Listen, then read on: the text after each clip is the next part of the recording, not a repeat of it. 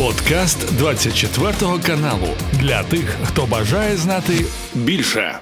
Друзі, вітаю! Мене звати Ігор Гавришак. Сьогодні чотирнадцяте листопада, вівторок, і традиційне зведення з нашим військовим експертом і полковником Збройних сил України Романом Світаном. Пане Романе, вітаю! Слава Україні! Героям слава! Бажаю всім здоров'я! Були атаки на заводи критичної інфраструктури на території Російської Федерації, але давайте почнемо з того, що обстрілювали нас терористи цієї ночі з тринадцятого на чотирнадцяте листопада. Летіли і шахеди, і ракети. Х тридцять п'ять запускали росіяни, і дев'ять шахедів. Сім ми отмінусували. Х тридцать пять сложно сбить, и, скорее всего, они ее запускали по, по маршрутам, ну, где у нас ЗРК нет, это, скорее всего, там и нет ничего такого серьезного. То есть пытались пробить маршруты, так, называю, так называется. Может, могут потом по этим маршрутам, где прошли Х тридцать пять, могут потом либо шахеды пойти, либо, допустим, те же ракеты крылатые. То есть это щупают, щупают нашу оборону.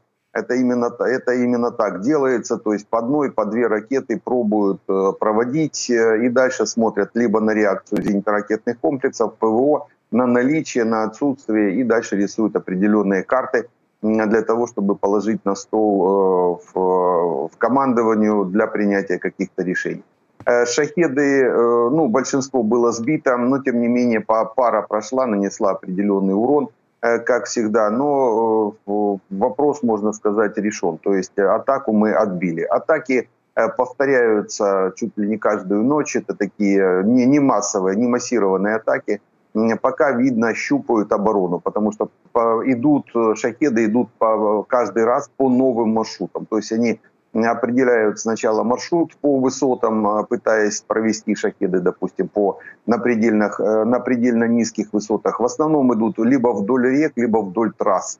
Пытаются эти, проверить эти маршруты, но опять говорю, повторюсь, для підготовки більш масової вже атаки, ракетної атаки.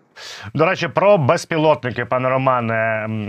Супутникові знімки, якими користується агентство Reuters, каже наступне, що Росія успішно продовжує добудовувати ірансь... завод по виробництву іранських шахедів десь в себе в глибинці. І, власне, що вона, що вони кажуть? Що займається будівництвом цього заводу якась така компанія АТ «Алабуга». Але найцікавіше, що ні Сполучені Штати, ні інші країни не впроваджують санкцій проти власника цієї компанії, асоціативних компаній до цього «Алабуга». Ну, это, скорее всего, так работают э, эти комиссии э, макфоловские, которые себя распиарили в свое время, а потом потухли и, скорее всего, получили э, определенную мзду э, финансовую и э, вопрос решили. Создали вроде как проблему, потом э, им рты позакрывали и они куда-то разбежались. Ну, уже, естественно, став миллионерами или еще больше. Не, не более того, потому что все вот эти комиссии, они в основном для этого и работают. Нарахамили себе по, по карманам, порассовывали и поразбежались. И на основные компании никто ничего не вводит. Это вот так работает демократия. Здесь надо самим вводить санкции, причем такие серьезные санкции, как только на этом заводе появится взрывчатка, она однозначно там появится. Надо проводить операции по ее уничтожению вместе с заводом. Ну а потом добираться в том числе и до этих компаний, которые строят, помогают, то есть являются легальными военными целями. Причем э, э, хозяи, хозяева этих компаний такие же легальные военные цели. Их ставить в общий список террористических организаций и ставить на уничтожение. Да и вопрос этот решается, решается в течение определенного времени нашими спецслужбами. Я думаю, решится. Просто спецслужбам надо поставить задачу. Обратить внимание не только на людей с оружием, а и тех людей, которые это оружие делают. Только не людей, это уже не людей. Это террористов поставить в очередь на уничтожение. И как бабка пошепчет, никто близко не подойдет к выполнению таких задач. Пане Романе, по ударах критичної інфраструктури на території Російської Федерації. Міноборони Російської Федерації пише про те, що летіло як мінімум чотири безпілотники. Як завжди, вони всі збили, але повідомляють наступне, що є влучання в Брянській області. Там є Брянський хімічний завод імені п'ятдесятиріччя ес ер ес ер. Він начебто займається виробництвом снарядів. Есть несколько, где-то десятка-полтора заводов по территории России, которые занимаются производством химреактивов, как раз в том числе взрывчатых веществ.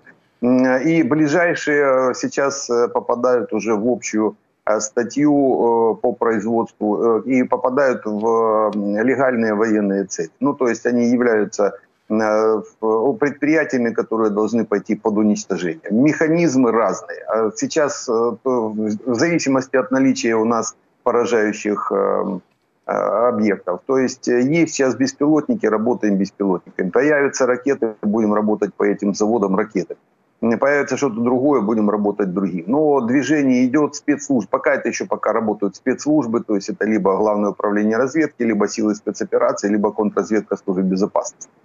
У них есть такой, такого радиуса беспилотники, они их используют. Реально ждем обещанных Укроборонпромом в серьезных количествах беспилотников, которые могли бы уже, допустим, ну, в больших количествах уничтожать такие заводы. Их очень много даже вдоль линии границы с Украиной. И вот во всех пяти областях, которые граничат с Украиной, российских, это и в той же Брянской, Воронежской, Курской, Белгородской, Ростовской, очень много военных заводов. Они работают, ну, в три смены, двадцать четыре на семь, по большому счету, производят это вооружение, и оно тут же остается. Вот до них надо доставать, их надо выводить из строя, выводить из строя энергообъекты, которые их питают. То есть надо подключать уже по максималу наше, наше производство, если, вернее, если оно есть, это производство. Потому что заявления были,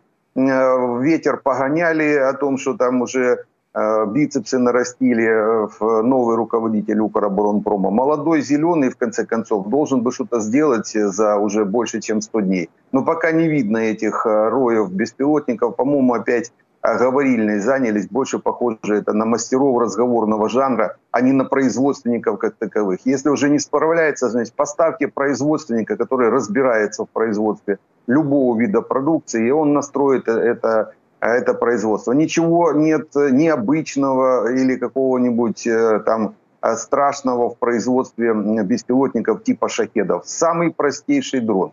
Проще не бывает.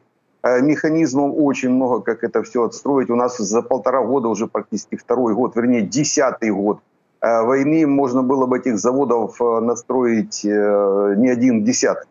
До сих пор ветер гоняем. Гоняем просто ветер информационный. Для чего? Только для чего непонятно. Ну, какой-то реально девяносто пятый квартал. Порассказывали, порассказывали, разбежались во все стороны. Где, в конце концов, беспилотники? Когда уже начнем работать реаль, реальными э, этими, э, стаями? Ну, власне, так, пане Романе, тому що бачимо, що росіяни і завод шахедів будують, і ланцети удосконалюють на дальшу відстань. Я розумію, що це, напевно, таємниця, що в нас будується, але по факту, по фронту ми не бачимо аналогів ланцетів, аналогів шахедів. Їх немає. Це є факт. Е, якщо говорити про інший завод, вдруге за останні три дні атакований завод під Москвою, пане Роман, це є Коломни, чи Коломни, як правильно казати, двісті кілометрів на південь від Москви. В Коломне большой завод, да, действительно, они не полностью ракету делают, они делают элементную базу для этой ракеты, и не только для этой ракеты. В Коломне и в Дубне, недалеко, это тоже Московская область, недалеко есть в Дубне большой ядерный центр, который также, это исследовательский центр, который также работает на военщину российскую. Вот это два серьезных объекта, которые, которых можно однозначно поразить, если, опять же, будет у нас достаточное количество беспилотников. Вот шахеды, вроде как у нас ПВО уже, ну, в три-четыре раза поднялось, по, по, по, если считать с прошлого года. Плотность большая, территория меньше, чем у России. Но из девяти шахедов два проходит, семь мы сбиваем, а два проходит. Нам нужны эти волны шахедов. То есть, еще раз вернусь к Укроборонпрому или вообще к Министерству обороны. Непонятно, чем они занимаются. Видно какая-то деятельность в информационном поле. Но реальной деятельности, вернее, реальных поражающих средств нет. нет и, и пока еще не предвидится. Но уже давным-давно могли бы этот завод отминусовать, который в Подмосковье, в той же Коломне и в той же Дубне. Туда еще просто не долетали. Это пока работают, скорее всего, спецслужбы. Но спецслужба, она выполняет задачу под, то есть под, свои, под свои определенные надобности, на, свои, на своем бюджете внутреннем. То есть они, да, они создают, тот же ГУР создает беспилотники, та, та же служба безопасности, контрразведка эс бэ у создает эти беспилотники. Но это свои, это свои задачи, они узкие. А, а здесь надо работать уже широко, то есть разворачивать производство беспилотников э, в, друг, в любом месте, если в Украине не получается, в другом месте. Но это надо руководители, это надо руководители профильные, э, то есть надо министр обороны военный, он тогда будет понимать э, то, что надо, не, не красоваться там, э, обниматься, гонять по миру, а конкретно заниматься производством и закупками того, что нужно сейчас на данный момент. Укроборонпром, та же самая картина. Непроворачиваемое предприятие, непроворачиваемое. Его надо сейчас делить, дробить, либо продавать в частные руки, передавать, либо разводить по направлениям, да просто передавать части Укроборонпрома напрямую, допустим, в управление тех же спецслужб.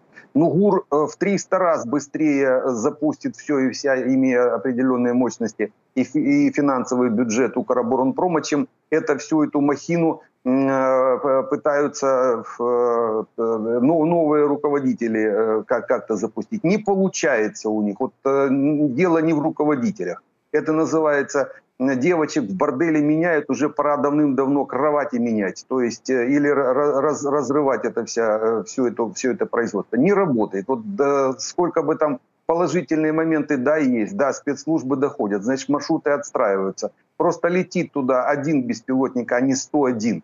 Вот в этом вся, вся разница. А если бы шел не один беспилотник, а сто один, как минимум пятьдесят бы прошло, бы мы уже забыли за этот завод и за, и за кинжалы в том числе.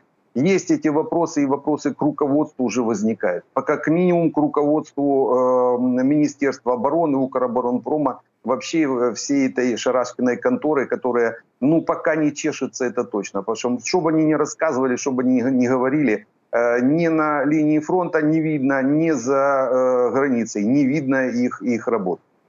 Пане Романе, до речі, про головне управління розвідки і Кирила Буданова, очільника цієї структури, він дав інтерв'ю і сказав наступне, я процитую, а далі проговоримо. Він каже наступне. Є такі випадки в історії, коли давні війни між державами юридично так і не завершені. Простий приклад. Російська Федерація і Японія. Після сорок п'ятого року вони так і не підписали мирний договір через Північні острови, які Росія називає Курильськими. Цей територіальний проблема вже триває сімдесят років. Тому цей сценарій дуже вірогідний і тут. Кінець цитат. Ну, Буданов последний год слишком иногда такие версии забрасывает в информационное поле. Такое впечатление, ну, это не, как, не уровень военной разведки. То есть такое впечатление, что ему кто-то дает тезис, которые он забрасывает в информационное поле, а потом его либо начинают разгонять, либо просто проверяют температуру по палате.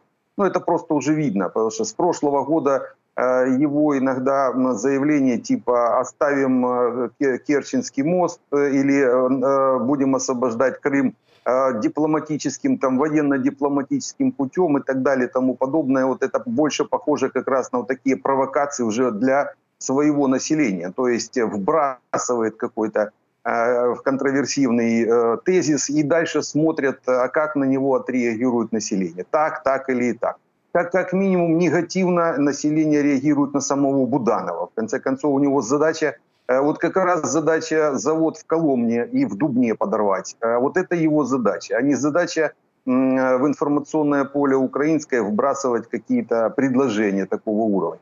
Ну, сейчас, естественно, после его вброса побегут опять со- социсследователи про- проверять это, эту общую, общий градус по палате, так сказать. Опять вопросы пойдут, а потом, естественно, всякие КНИСы будут показывать или там разумковские центры показывать, а как, а как население относится к такому заявлению Буданова, вот такому, такому или такому. А эти уже политологи достали ну, серьезно. Хватит уже будоражить э, и информационное поле, и людей. Мы и так уже на пределе, на, на, в районе нервного срыва украинцы. Их, наоборот, надо э, следить за психическим состоянием. А вот такие Будановы, блин, в конце концов, его просто рас, рас, рас, расшатывают. Какое, какая Япония? У Японии с Россией вообще никакого договора не было. Это вопрос был с Советским Союзом, а не с Россией и не с Российской Федерацией, как бы она там себя после Советского Союза не позиционировала. И потому японцы правильно делают, вообще никаких отношений такого уровня с Российской Федерацией не имеют, прекрасно понимают, они считают эти острова своими, они являются японскими. После развала Российской империи они в автомате перейдут Японии, им это не нужно просто ничего делать. И это совсем никакой не... не предположение по нашим действиям. Дело в том, что Россия же не напала на Японию. Япония не состоит в режиме сейчас боевых действий с Российской Федерацией. У нас другая ситуация. Мы не можем пойти на такого рода сценарий. Нам вообще единственное, что можно оттуда взять, то, что не надо никаких отношений иметь с Российской империей, с Российской Федерацией. Вообще никаких. Ни мирных договоров, ни немирных договоров, вообще никаких. Дело в том, что надо себя увидеть впереди. Развал Российской империи, а развал Российской империи приведет к тому, что не с кем будет, как с Советским Союзом. Вот его нет, ни у кого нет в голове сейчас мысли, да, давайте с Советским Союзом договор какой-то заключим. Да он перестал существовать. Вот так же перестает не существовать и Российская Федерация, потому что это федерация, это, это сбор, можно так сказать, за... на одной территории нескольких государств. Как минимум двадцать одна, двадцать одна, двадцать одна республика входит в состав Российской империи после того, как они еще вогнали в конституционное поле российской, вернее, правовое поле Российской Конституции пять наших областей, Крымскую, Херсонскую, Запорожскую, Донецкую и Луганскую. У них вообще правового поля как такового уже нет, оно размыто, у них даже границ нет. То есть Российская э, империя как таковая, она уже после захвата пяти областей соседнего государства, а еще если считать Грузию, э, то э, она уже развалилась, ее уже не существует. Ее просто не надо видеть в упор, называется. Вот не видите ее, не обращайте на нее внимания в этом смысле, а у, уничтожайте военные объекты. Все, вопросов нет. Только на это и надо э, рассчитывать, а не на какие-то там замораживания, потому что это ж опять... а попробовать, а посмотреть, как народ отреагирует еще и вот на это. А потом составить какую-то формулу мира и начинать ее проталкивать и в мире, и в том числе в украинское общество. Буданов, Буданов уже заигрался. То есть заигрался в политику, переиграл, я бы так сказал. Уже, называется, надо менять. Девочек уже надо менять. Уже с кроватями разобрались. Пане Романе, вчора ми з вами завершували зведення про, по інформації від офіційних рупорів Кремля. Це є видання ТАС і Ріа Новості. Вони написали, що начебто війська угрупування Дніпр на півдні будуть відходити. Потім вони цю інформацію в себе з ресурсів повидаляли. Загалом, як це можна оцінювати? Це може бути якась інформаційна війна їхня, аби дезорієнтувати Збройні Сили України на лівому березі, тому що ситуація в них там непроста. Мається на увазі в Росіян.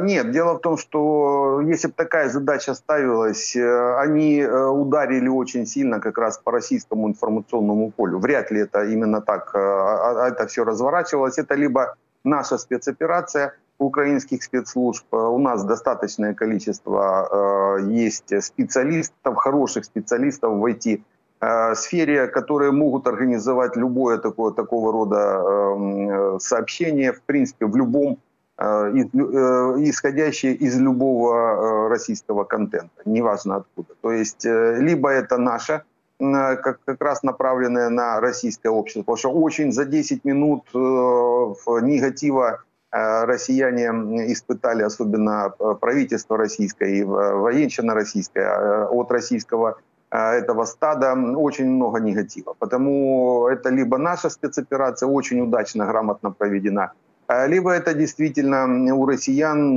возобладала военная все-таки точка зрения, на действия по левому берегу. Потому что с, с, ее, с этой точки, если смотреть, то россиянам удобно сейчас, вернее, правильно, грамотно отойти от левого берега на третью линию обороны, которую они отстроили еще, когда строили линию Суровикина. Там серьезные укрепления, это километров где-то пятнадцать от линии, от левого берега. По, по разным позициям, по-разному. Там она идет, можно на, космическом, на снимке со спутника увидеть эту третью линию обороны, где она находится. Удобнее им туда отойти и там удерживать рубежи. Тогда им достаточно будет тех около шестьдесят тысяч, плюс-минус пять войск российских, для того, чтобы попытаться удержать, по крайней мере, несколько там недель, месяцев на этой линии обороны удержаться. На левом берегу им держаться нереально. Там закопаться сейчас нельзя после сброса и взрыва Каховского, Каховской дамбы, дамбы и сброса Каховского водохранилища. Вода поднялась очень высоко.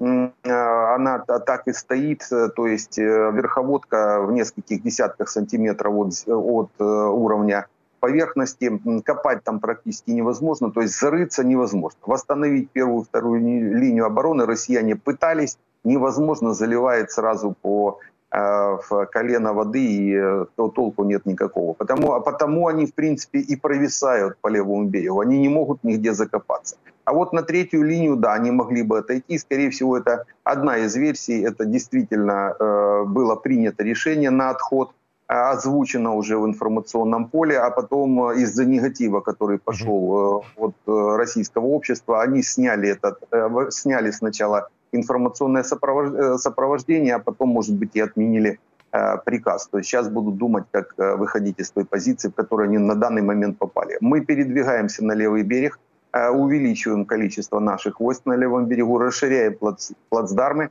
Россияне реально ничего, ничем этому не могут противодействовать. Просто нічим. У них не вистачає резерву. Пане Романе, якщо говорити по одному з найважчих напрямків, Східний, так, Донецька область, Авдіївка, що відомо по цьому плацдарму? От хочу з вами проговорити, тому що Інститут вивчення війни, аналітики кажуть, що росіяни мали певний успіх на півночі в бік Степового. Наші бійці з напрямку кажуть, що вони не дають закріпитися росіянам на будь-якій позиції. Більше того, спроби окупантів взяти хоча б одну невелику вогневу позицію Збройних сил України коштує їм до роти людей. Тобто, я правильно розумію, кожна їх, їхня атака – це втрата ста бійців.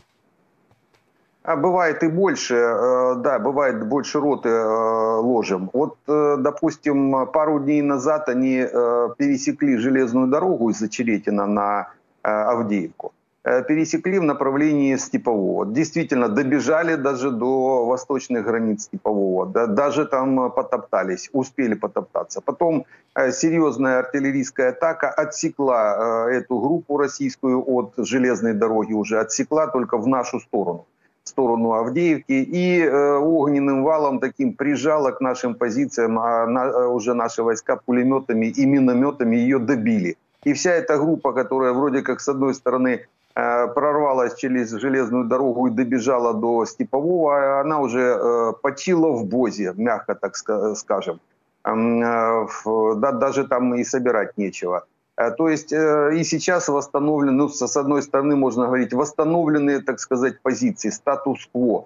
Мы, это серая зона между Степовым, допустим, и железной дорогой. Железная дорога такой отсечной рубеж, так называемый. Как только россияне через него перебираются, мы их пропускаем, там несколько километров с чистого поля, которая очень хорошо простреливается от железной дороги до Степового, а потом уничтожаем. Вот такими мелкими группами, но эти мелкие группы где-то десять-тридцать человек, но их иногда бывает по несколько волн за сутки, вот рота, полторы, две роты по одному направлению. Сейчас они пытаются с севера на Бердичі двигаться, чуть севернее Степового, вот Бердичі, они Бердичі западнее Степового, а двигаться они, да, вот начинают отсюда. Отсюда начинают двигаться, но здесь еще проще. Там довольно-таки широкое, ну, то есть расстояние большое, накрывает их наши очеретинские гарнизон, там расположены достаточно хорошие батареи, артиллерия, специалисты арты, то есть там ну, буквально можно сказать, хирурги, которые могут отсечь и загнать россиян либо на минное поле огнем, артиллерийским огнем, бесконтактно, то есть на дальностях иногда пятнадцать-двадцать километров. Загоняют на минные поля и в конце концов кончают с помощью огненного вала и минных полей. Они еще не добегают до наших рубежей, то есть в огневой контакт даже не вступают. То есть вот, вот так работает наша артиллерия в связке с разведкой, ну, естественно, с Авдеевским гарнизоном. Потому потуги у россиян будут, двигаться они будут. Мы их, у нас первая задача, которая там стоит в районе Авдеевки, уничтожить максимальное количество российских войск и техники.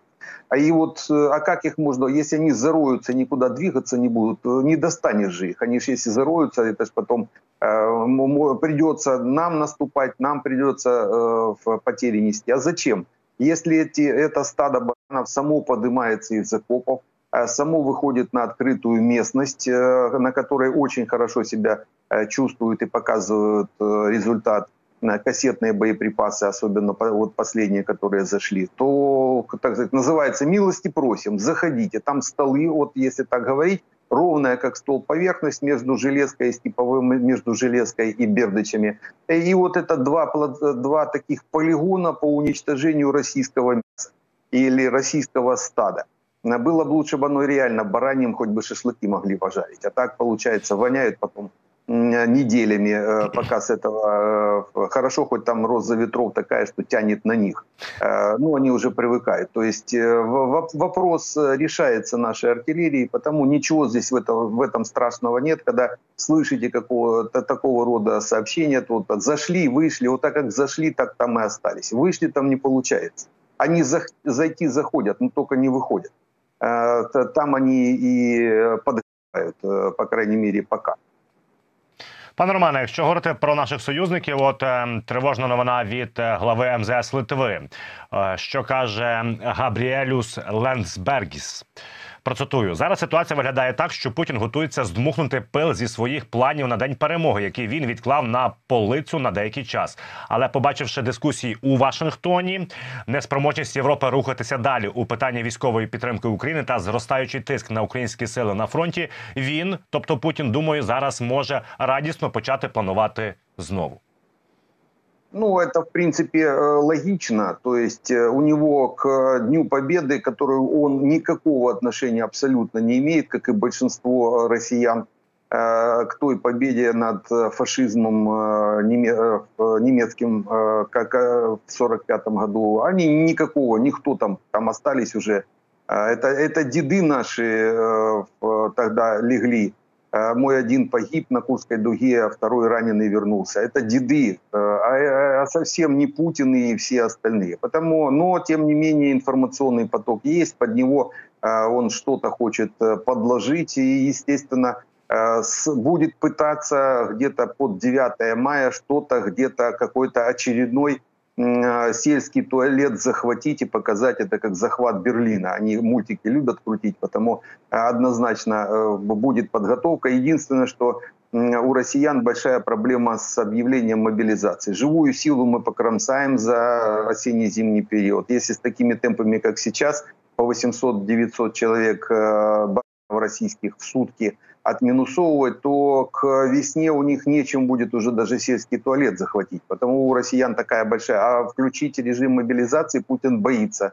Негатив очень большой информационный. Это как минимум удар будет политический на его выборы весной. И второе, мобилизационные волны, они не дают никакого преимущества. Наоборот, большие, большие проблемы с немотивированными бойцами. И они это прекрасно поняли. Причем и проблемы с самими бойцами, которые воевать не хотят, сдаются тысячами. Он семнадцать тысяч э, сдалось, так как минимум, да. Ну и гробят технику. Потому план-то он, может, и достанет. Вопрос, чем он будет его э, и кем он будет его э, выполнять. Но, тем не менее, хорошо, что наши партнеры, страны Балтии, они однозначно наши партнеры. Мы в одной упряжке, можно сказать, удерживаем Европу от этой восточной орды российской. То есть хорошо, что показывают и доказывают европейским лидерам о необходимости помощи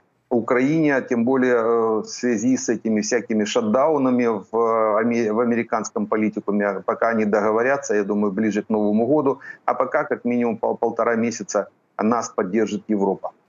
Пане Романе, стало відомо також, що Сполучені Штати Америки викупили в Йорданії велику партію самохідних артилерійських установок «ГЕПАРД» шістдесят одиниць на понад суму сто десять мільйонів доларів. І загалом ми з вами вже не раз говорили про ці «ГЕПАРДи». Вони добре працюють по авіації, по гелікоптерах, але в першу чергу, очевидно, в Україні вони використовуватимуться проти шахедів.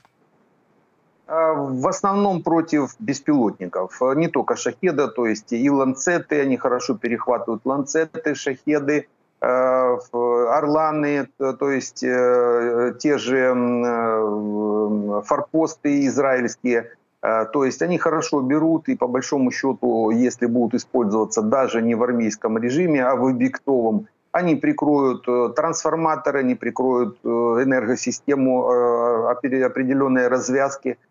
И довольно-таки успешно. Потому, вот потому россияне и пытаются прощупать маршруты, где нет леопардов. А когда шесть десятков зайдет, ну это серьезно, это такой серьезный будет посыл и переформатирование нашей системы. Она, они прикроют, они прикроют нашу энергетику, это точно.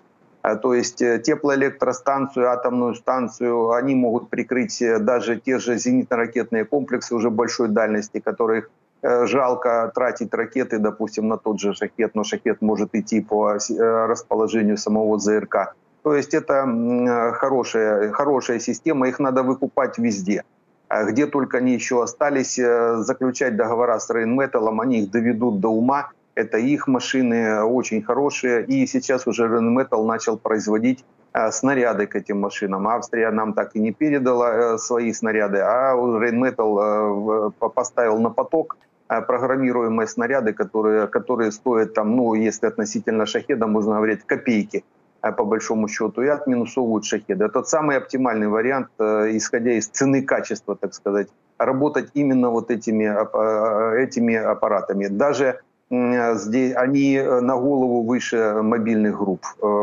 Там очень хорошие локаторы стоят, локация разного уровня, разнодиапазонная. И по, по большому счету ему не надо ни прожектора, ни гоняться куда-то. То есть если прикрывает объект, он его прикроет. И такого в полуавтоматическом, автоматическом режиме довольно-таки неплохо. Пане Романе, дякую за це зведення. Це був подкаст для тих, хто бажає знати більше. Підписуйся на двадцять четвертий канал у Spotify, Apple Podcast і Google Podcast.